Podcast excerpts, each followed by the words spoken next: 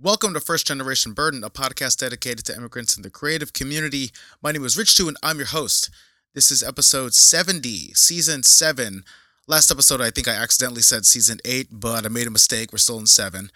This episode, we have streetwear icons Ben and Bobby Hundreds, co founders of the brand The Hundreds. We cover a lot of topics today, including how Ben and Bobby met in law school and what it was like in those early days of the Hundreds brand they share how they stayed such strong partners for almost two decades. A lot of really interesting advice for um, all you um, partners within agencies out there and their legacy on fashion and streetwear. Super interesting. Also, we talk a ton about the metaverse, including inclusivity in a Web3 future and how their Atom Bomb NFT collection has strengthened their community. This is another collaboration with the OG magazine. Check out their issue five, where there's a written version of our conversation. Link in the description. Also, don't forget to subscribe and drop a review. It helps the algorithm. And without further ado, here's our conversation with Ben and Bobby Hundreds on First Gen Burden. We are joined by Bobby and Ben Hundreds, born as Bobby Kim and Ben Shenassafar. As the story goes, these two were originally classmates in law school and eventually wanted to co found the legendary brand The Hundreds in 2003, and the rest is history. Often cited as one of the greatest streetwear brands of all time, The Hundreds is ubiquitous in the space and their work spans everything from apparel, magazines, books, footwear, eyewear, vinyl, food festivals, and most recently NFTs and the metaverse with the sold out Atom Bomb Squad collection. Bobby and Ben, thank you so much for joining us today. Hell yeah. Thanks for having us. Thanks for having us. Absolutely. Thank you uh, for being here.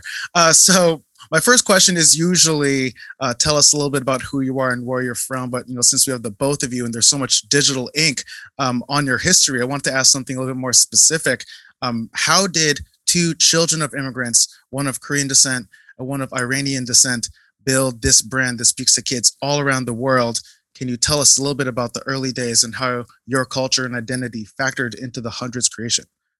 Sure. Um, you know, Bobby and I met in, in, in graduate school, you know, almost 20 years ago, and uh, there, you know, we became friends and shared our love for sneakers and street fashion and and street brands. And um, you know, Bobby uh, Bobby came to me uh, after a while and was like, "Hey, like, I'm a designer. I can make T-shirts and I can write about them. Do you think you could sell them? And I'm like, yeah, I think I can sell them. Sure, let's try. You know, and um, you know, speaking of like my my immigrant family, my you know my parents moved here from Iran many years ago, and I was born here in the states, but I grew up with the immigrant mentality of like, of in my opinion, it's really like a hustler mentality.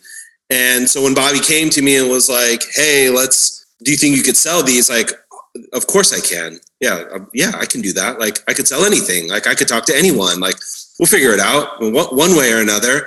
And so, uh, you know, we we started out by uh, selling some T-shirts, and uh, you know, year after year uh, grew a little bit more, and and and still, I, I still hold that uh, that that that hustler and uh, mentality in me. That you know, that I feel like like everything can be taken away. And uh you know and I, you know i my parents you know they they moved here from iran um and they came here with nothing and didn't didn't know the language really had to learn it. Um and i just i think about that a lot with with work and how you know god forbid like one day if i had to just pack up and leave you know like i i work hard so that you know, I, that doesn't have to happen to me. I don't know. I just, it's this weird thing in the back of my head. And I think that m- most immigrants might share that, that energy and that feeling. Um, I know Bobby and I share that. And so, uh, that was that that was you know the the be- those were the beginning days and still have a little bit of that in me today um, and so yeah you know we met in school we we started selling some t-shirts and some hoodies and some hats and went from one store to five stores to 10 stores to thousands of stores around the world. We opened up a few shops along the way. We still have a, a, store over on the corner of Fairfax and Rosewood where we've been for, wow, it's been 16 years now we've been over there. 15 years we've been over there, a long time. That's it in a, in a quick nutshell. No, that's a really good nutshell. I know, Bobby, if you want to add any uh, additional color to that as well. Yeah. Well, I can't speak for anyone who's not from an immigrant background because it's all I've ever known. But um, there always seemed to be, you know, my I'm second generation Korean American immigrant, meaning my parents moved here. I was born here in the states, uh, but there was always this sense of real urgency and survival that was built into the our upbringing, my brothers and I, and. Um, for one, we definitely looked different than the majority of our school neighborhood and surrounding community. And so, um, growing up in America in the 80s and 90s and not seeing yourself represented in the streets, let alone in the media or on the screen, um, I think that shapes you a certain way. You know, you're always going to feel like you are a fringe uh, outlier, you're you're marginalized, or that you don't necessarily belong. And so, I think some people, you know, it can affect you in a way where it, it, can be negative. It can be, you know, it can be an encouraging and inspiring thing. Um, but I think for people like Ben and I, it also helped shape our worldviews, and uh, we we wanted to just be more inclusive without being conscious. I think necessarily, like it's not like we had a mission statement oriented around oh, we need to be uh, inclusive, woke brand or anything like that. It was just, hey, like we want our brand to be reflective of the communities that we uh, envision for the world, you know, and be reflective of the diversity of our cultural landscape. And, you know, if um, in, like life is not monolithic, like we don't all listen to one type of music. You know, Ben grew up listening to rap music. I grew up listening to punk and hardcore how do we fuse those two uh, seamlessly into one project? You know, the types of art that we're uh, drawn to, the types of food that we eat. You know, let's speak many different languages because um, we've always been receptive and to that. We've been a product of that.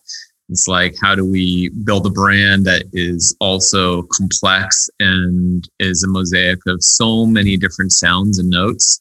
So um, I think because of our background and because of our cultures, and also coming from a place where we've always looked different and you know perhaps moved differently in within our social circles, um, we ended up just building a different brand that all the other outliers, marginalized, uh, fringe people were attracted to because they were like, "Hey, I know what that feels like." Whether whether or not they're Iranian or whether or not they're Korean you know, whether or not they were into skateboarding and punk hardcore. It's not about that as much as it was, oh, here's a brand that's not like the mainstream attitude. It's not the, you know, the mainstream view on everything. They are um, always open minded and, and trying to include as many different voices as possible. Yeah, no, for sure. I think both of you like really touched on it. Like the idea of inclusivity, especially back in those early days. And I, I think we're actually all the same age in this Zoom. So I was born in 81 and I think you were bo- both in 80. So like for me, those early days, like coming out of college was all NikeTalk and like, you know, coming, going on like Karmaloop and digital gravel and all that stuff. And, but I feel like the community back then didn't have a face attached to it because it was already like this group of multicultural kids that were really just passionate about their own passions then they find these connection points. I think the hundreds was part of that convergence and and became a bit of an, an avatar for what that community could have been. Um, was was that intentional from the jump, or I guess moving into the aesthetics, like how intentional was the design in terms of wanting to speak to a community, or were you were you both just uh, kind of jumping into your own visual interests and like you know aesthetic preferences? Yeah, I don't think anything was. Uh, it, it's it, probably easier to say. I don't, I don't know, looking back in hindsight, but um, I don't believe anything was conscious in the terms in terms of like there was any real strategy to what we were doing outside of this is what inspires us. This is these are the backgrounds that we uh, derive from, and we want to share them. You know, I think Ben and I are always curious right we're just um, just we're kind of passionate people and um, genuinely curious in the world around us at all times and um, for us at that time in our lives a lot of it hovered around street culture that was burgeoning out of japan and new york in the late 90s and the early 2000s and how that intersected with like our backgrounds and experiences in skateboarding and hip hop or whatever that was. And it was just like a really flavorful and exciting time, I think, to be a, a, young teenager and then into your early 20s. And so, as we were stumbling upon all these different subcultures and unearthing artists that we thought were, you know, fantastic or like discovering brands that no one had ever heard of, like we wanted to share, you know, we're uh, more or less at the end of the day, we're educators and we want to guide people through a lot of these worlds. Like as we discovered these treasures, it wasn't enough just for us to enjoy them on our own. We wanted to share that experience with the community. And so um, when I look back on it now, what it what it means to me, and and I wrote a book about this, is that this brand was always um, a community first and clothing second, right? Like our mantra is people over product. And um, it was most important to us that uh, as we came across things and as we learned that our community was along the side of us, you know, for that journey. Um, and so, you know, I think, I don't know if that answered your question, but uh, we, you know, aesthetically and design wise, we were just being ourselves and speaking authentically about what stoked us out. And you know whether it was a specific artist whether it was a restaurant we ate at all of those inspirations and references funneled right back into the hundreds. And uh and so it ended up being just this really complex quilt of our lives. Um yeah i have a question to go back to your um your education. So law school. So talk to Melody. She also came from law school as well, and also I was talking to um Ari, um, kind of one of those New York streetwear legends. And uh, it feels like there's a deep connection between law school and streetwear, and especially around that time. What what is that? Is that a coincidence? Like, am I? Are we are we touching upon something?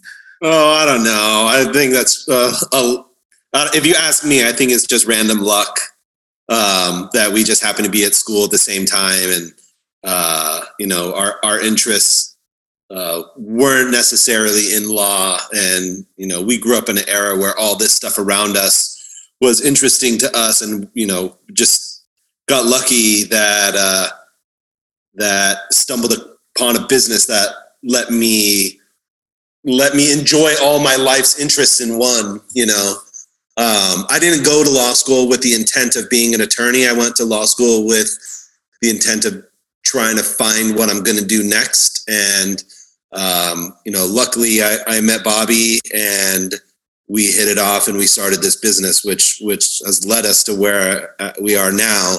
Um, but yeah, I, I mean, I, I, I, it, I think it's just random luck that, that all of us, uh, were in law school and then ended up in, in this space.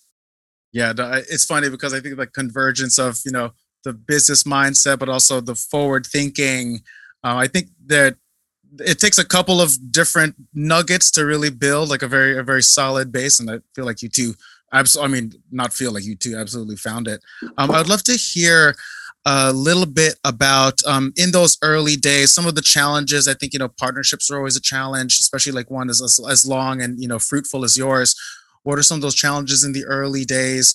And also like what, what are some of those main learnings um, that you can possibly pass off to like anyone else looking to step into partnerships especially uh, one is uh, with the with the scope of the hundreds? Sure. Um, i mean the, the two big things for me um, with with partnership and with our partnership is that um, the first one is is respect and uh, you know making sure that you respect your partner uh, Bobby and I, I, I, I mean, he's he's everything that I would want in a partner. Um, I, uh, I, I treat him like I would someone I want someone to treat me. Um, I we share the same vision, and our goal is to carry out each other's vision for the brand. And I think that that goes into number two, which is it's important that Bobby and I we put our brand before anything else.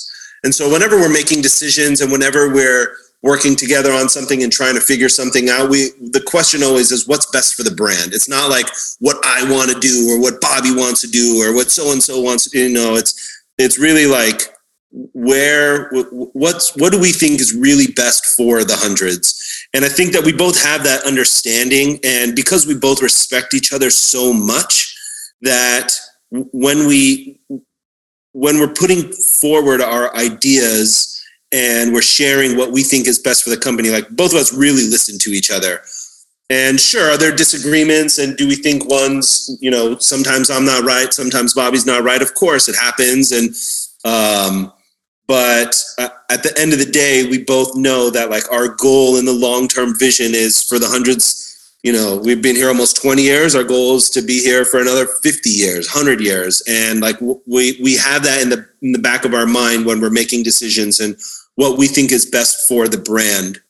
So like really like the the respect you have for your partner i think is very important and make sure you it's, it's someone that you you really believe in. And you know as long as you guys share the, the vision for what your project is and you guys are putting that forward i think those are the two most important things for for me with with having a partner.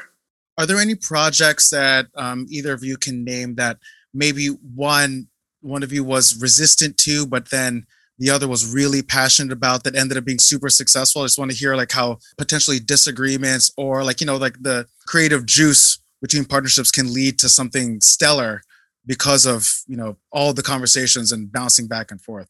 Oh God, I I um, I I don't know if there was ever resistance to it, but I think how we both came into discovering and understanding NFTs and Web three um, over the last year and some change now um, was pretty uh, telling. You know, of our relationship. You know, we were both understanding, discovering, educating ourselves along the way, helping each other understand and and um, built a project out of thin air. You know, 25,000 NFTs that sold out in 40 minutes uh, in late August.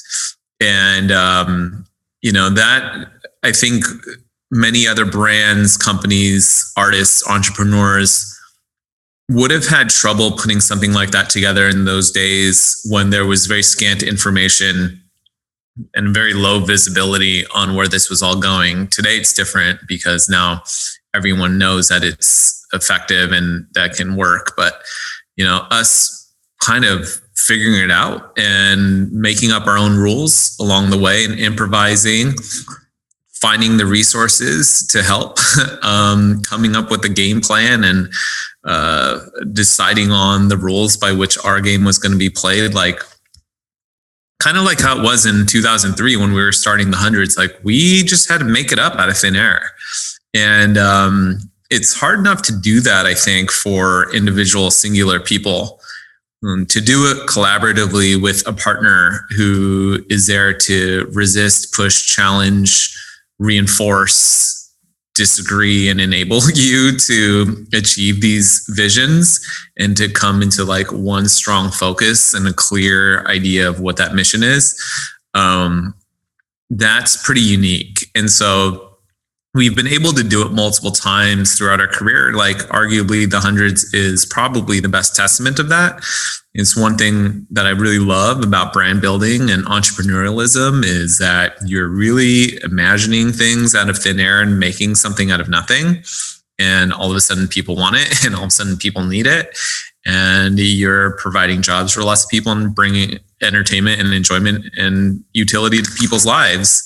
And um, we did that for almost 20 years with a clothing company. And now we're doing it again in the NFT space, but both times there was not a blueprint for us to follow um, as far as what was possible. You know, there's been clothing companies for generations and clothing brands, you know, from the surf space to uh, to the urban generation of like the mid to late 90s. But when we were entering, um, we were coming at a heads with the internet and how the digital landscape was going to affect commerce and culture. And so that was very nascent technology at the time. And we figured out a way to harness it and build what we now know today as the streetwear generation. We're just doing it all over again. But um, I think uh, I think that's pretty special in that like not only did we do it ourselves, but we did it together. Yeah, no, for sure. I feel that one of the things that the hundreds has pioneered, pioneered, at least for me in my head, is distribution models, especially when it comes to like you know brands of of this size. Like uh, it's amazing to me to see you know your brand like reached like kids in middle america where other brands hadn't even done that like they were sit, sitting on the coast like you know, and not to throw shade at all, but when I when I was growing up, and I guess in our area was you know, Ecko had was massive. LRG was also like one of the one of those legends. Triple Five Soul, they had a couple of storefronts back in the East Coast. You know, like those that's stuff that I was buying back in the day, and now it's like completely changed.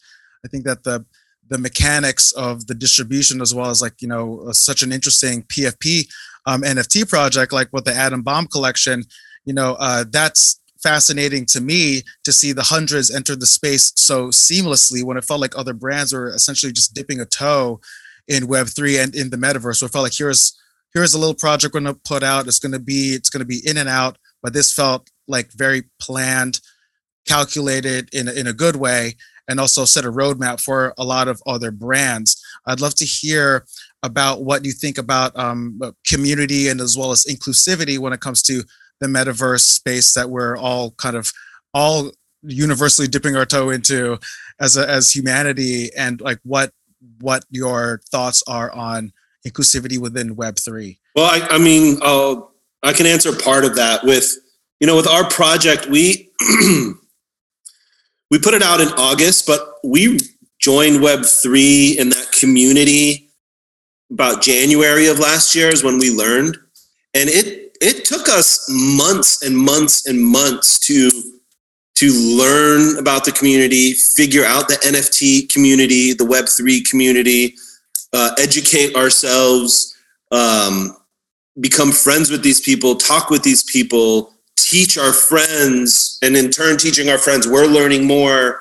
Um, so it it it I mean the the really the NFT space is is really is one giant community, and then inside of each one of these communities there is the Atom Bomb Squad community, or there's the Bored Ape community, and so on and so forth.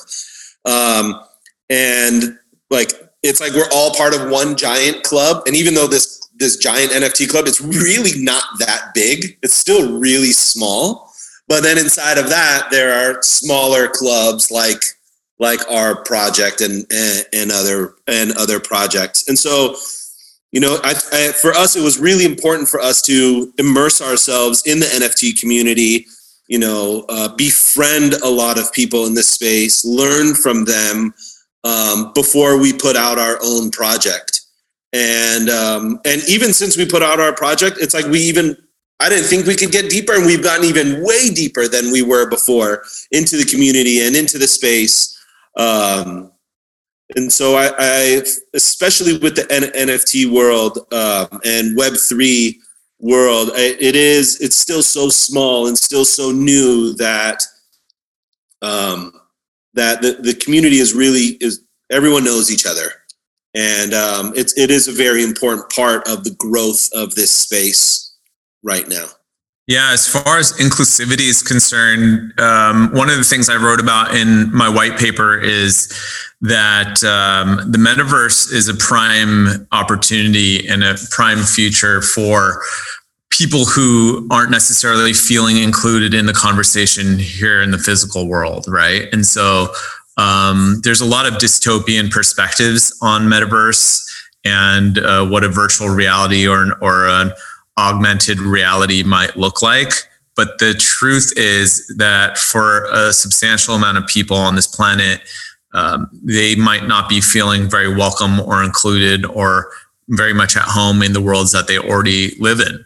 And so the metaverse is providing um, a potential path for uh, people of all genders, races, class backgrounds to participate in not only an, an environment, but an economy where they are all on equal footing and that they can identify or be identified the way in which they would like to be perceived. Right. And so the best example of this is in Ernest Cline's Ready Player One, right? If you've read the book or watched the movie, Aech's character in real life is a black lesbian woman and in this story is like this huge like hulking creature because that is what they would cons- they would like to be considered as right and so if you take it beyond just um superficial like ident- uh, uh, appearance and it goes to like skill set to um, you know like the the class status that you are and you can essentially uh, design these the way that you would like to be considered out in the universe like that i think there's a very rich opportunity there you know that uh, could i think solve a lot of people's problems if they aren't feeling necessarily like their immediate environments around them are hospitable to them right? And so i'm just sometimes i think about you know we were talking about our immigrant backgrounds and growing up and um, i for someone like me that didn't necessarily feel at place or in home at home in my community um, it might have been nice for me to dress up as let's say a Bored Ape or an atom bomb and walk around a metaverse of other Bored Apes and atom bombs where I wasn't being judged or um, preemptively uh, identified for like what my race was or you know all these other social constructs that come from being an, child of immigrants in america um, and i can step into a space and be known for my ideas than anything. And i think that's like a really cool part of crypto is that anonymity slash pseudonymity of um, how this technology works is that your ideas and your art and your visions and your communication can actually precede um, who you are, uh, what society is going to deem you or judge you as by your physical appearance or by your class or by where you're geographically located. You know, I think it's pretty remarkable that for Ben and I, you know, working in this Web3 space over the last year and a half, you know, in a given day, we are having conversations and meetings with people in London, India, Singapore, and Australia, all in the course of like 16 hours. And um, a lot of those barriers that were, you know, there before, I think are going to be raised because, and I've been writing about this recently, you know, art and ETH are universal right? Like those are two things that there are no language or cultural barriers to really prevent us from getting to know each other and to build it together. We can all speak ETH, we can all speak art, and um, we can all speak ETH. I'm gonna start saying that now. We can all speak ETH, right? like we all know, like ETH, one ETH is one ETH to everyone on the planet. right. so, you know, if you just use that as the platform to build upon, right? I think this is a really dynamic point in history, uh, revolutionary, right? Where we are all kind of on the same page. And if we're not on the same page yet, um, the metaverse, I think, is going to further facilitate and enable us to be on that same page. And so, just in terms of like inclusivity, like, you know, and that's my answer. And then as far as community, like this is it a pure global community that is going to be working together for the first time um, and web3 for those who don't know like the base definition of it is really about community ownership more than centralized ownership and it ne- not necessarily being better one way or the other but it's just that um, you know there's less chance of corruption less chance there's more accountability in a web3 uh, model and um, there's a greater chance of wealth parity and equal opportunity where everyone can win, not just individuals or founders. Is there a hundreds metaverse coming down the pike?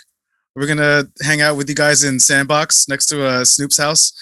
what's uh, what's what's next for your team? Yeah, uh, we've been assembling some examples of what that can look like. We released a physical collection of clothing at the tail end of December, simultaneously with a digital wearables component. So the same clothes that you could buy in the real physical world, more or less. Not that the digital world is not real. Uh, you could buy it at the same time in Decentraland, which is just one of the metaverses that night to celebrate, we um, our avatars wore the clothing and we got together for a party and it's all kind of silly and clunky and um, kind of ridiculous, uh, but at the same time, it shows you a glimpse of what might be possible. And so, for those who are watching the metaverse thing happen and watching Facebook meta commercials and are like, this is so stupid, uh, you're not totally wrong. A lot of it is kind of absurd. But uh, if we were to have social media, this doesn't make any sense. But if we were to have social media back in the early days of the internet and people were watching this thing assemble in real time, you would have said the same thing. You're like, this is stupid. Who is going to sit on their computers all day and talk to each other through a screen when we can get together for a coffee? And now people are complaining about Web3 and NFTs which are really just digital forums to convene and build relationships. Uh, they are complaining about them on Instagram comments and in tweets, which is a digital forum for you to build relationships. So you're already a part of the problem if you think that Web3 is the end of the world or NFTs or the metaverse is depressing to you.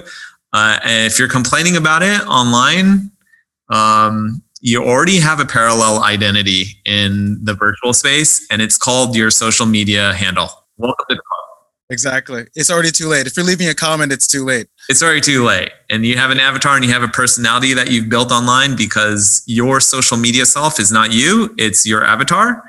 It's the identity that you've theatrically composed and presented as being authentically you. We all know it's not.